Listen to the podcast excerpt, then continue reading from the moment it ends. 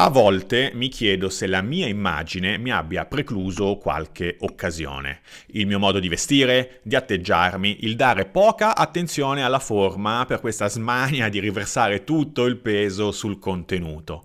So per certo che però ci sono state delle occasioni in cui la mia immagine probabilmente è stata un vantaggio, addirittura drammatico a volte, per il mio interlocutore.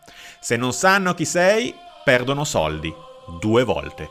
Questo è il titolo della Chips di oggi qui a Chip Count, tutta la formazione Poker Talk nella tua mail. Una chips alla volta. Siete al tavolo e partiamo.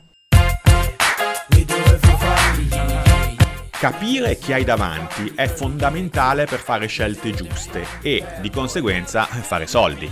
Capire chi hai davanti ti aiuta a capire se costui abbia dei soldi e se li darà proprio a te. Abbiamo parlato spesso in Chip Count dell'importanza dell'osservazione nei processi decisionali e anche di come molto spesso la prima impressione non sia, come si dice, quello che conta. Però oggi voglio raccontarti una storia perché calcare su questo tema non è mai abbastanza. Ormai è diventato quasi un claim al Poker Talk. Osservare, osservare, osservare.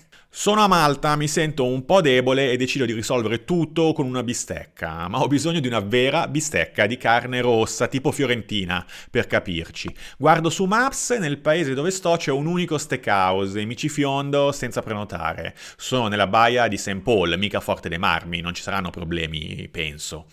Arrivo e scopro che il ristorante è in realtà il ristorante di un hotel di lusso, forse l'unico qui a Bugibba, sti cazzi, penso. Entro e il direttore di sala mi si fa incontro. Ha prenotato? No. Ma guardi che qui si paga solo con carta di credito. Perché mi dice questo, secondo te? Perché sembra che voglia mandarmi via dal locale, secondo te? Perché non ha capito chi ha davanti. Vestito come sono vestito, jeans, Jordan, felpa, per lui sono un pusher probabilmente, senza stile e senza soldi. Se andassi in via ora, il fatto di non aver capito chi avesse davanti avrebbe fatto perdere soldi al nostro buon uomo. Ma rimango, non è questa la parte di storia che voglio raccontarti. Mi siedo al tavolo, ho solo mezz'ora, dicono, poi c'è una prenotazione. Il direttore sparisce. Mi siedo, aspetto, non succede niente. Beh, mezz'ora per mangiare e liberarti il tavolo mi potrebbe anche bastare, se mi servissero, penso. Arriva una giovane cameriera, mi porge il menù, me lo apre, mi spiega. C'è anche l'opzione buffet, dice, per risparmiare. Ok, rispondo, distrattamente. Non sto ascoltando. Sono qui per una bistecca di maledetto, mi dico. Il dito scorre sul menù. T-Bon. Ordino. Come per magia ricompare il direttore. Mi guarda, lo guardo. T-Bon. È il piatto più caro della carta. Non l'ho fatto apposta, ma sono qui per una bistecca. Bistecca. Arriva, tralasciamo il fatto che il menù diceva cinquecento grammi e questa non è cinquecento grammi nemmeno se la pesassi col piatto. E il pensiero corre subito alla vecchia della cantinetta in Ripamonte a Milano che al conto ci fa pagare pure gli amari che han preso al tavolo di fianco, però la carne è top da sempre. Comunque, ho bisogno di questi grammi di carne, sono uscito per questo, mangio. Poca ma cotta bene, devo dire. Sono soddisfatto, per oggi va bene così. Ok Matteo, bella storia, ma che ce frega a noi? Arriva il conto e qui succede una cosa strana. Un bel conto, eh, signori? La ragazza sorride, il direttore si avvicina, è il suo momento, quello dove caccerà il pusher fuori dal locale a calci, chiamando la polizia, dopo aver capito che non può pagare il conto. Succede una roba strana, dicevo, anzi, due. Tiro fuori la Platinum di American Express, la ragazza avvicina al P O S, il direttore aguzza la vista.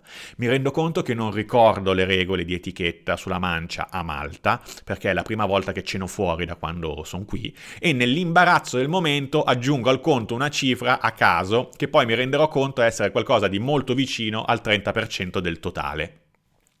La ragazza fa un sorriso, con gli occhi più grandi della pancia, per citare Marrakech. La ringrazio, la saluto, mi alzo, prendo la mia felpa carcanai e mi dirigo verso l'uscita. Sono passati ventiquattro minuti. Ce l'abbiamo fatta, direttore. Molla sul posto una coppia di svedesi, mi insegue, mi apre la porta. Tornerà, vero, sir? No. Player out. Quest'articolo non necessita che ne spieghi la morale, aggiungo solo una piccola nota. Quanto valore ha perso il direttore con la sua decisione, figlia di un'osservazione superficiale, tradotta in maniera ancora più superficiale? Nulla nel breve periodo, ma nel lungo. Osservare, osservare, osservare, prima di prendere una decisione, specie se vuoi che la tua decisione sia ottima di lungo periodo. Fammi poi sapere se vuoi che ti racconti di quella volta che sono entrato da P E C.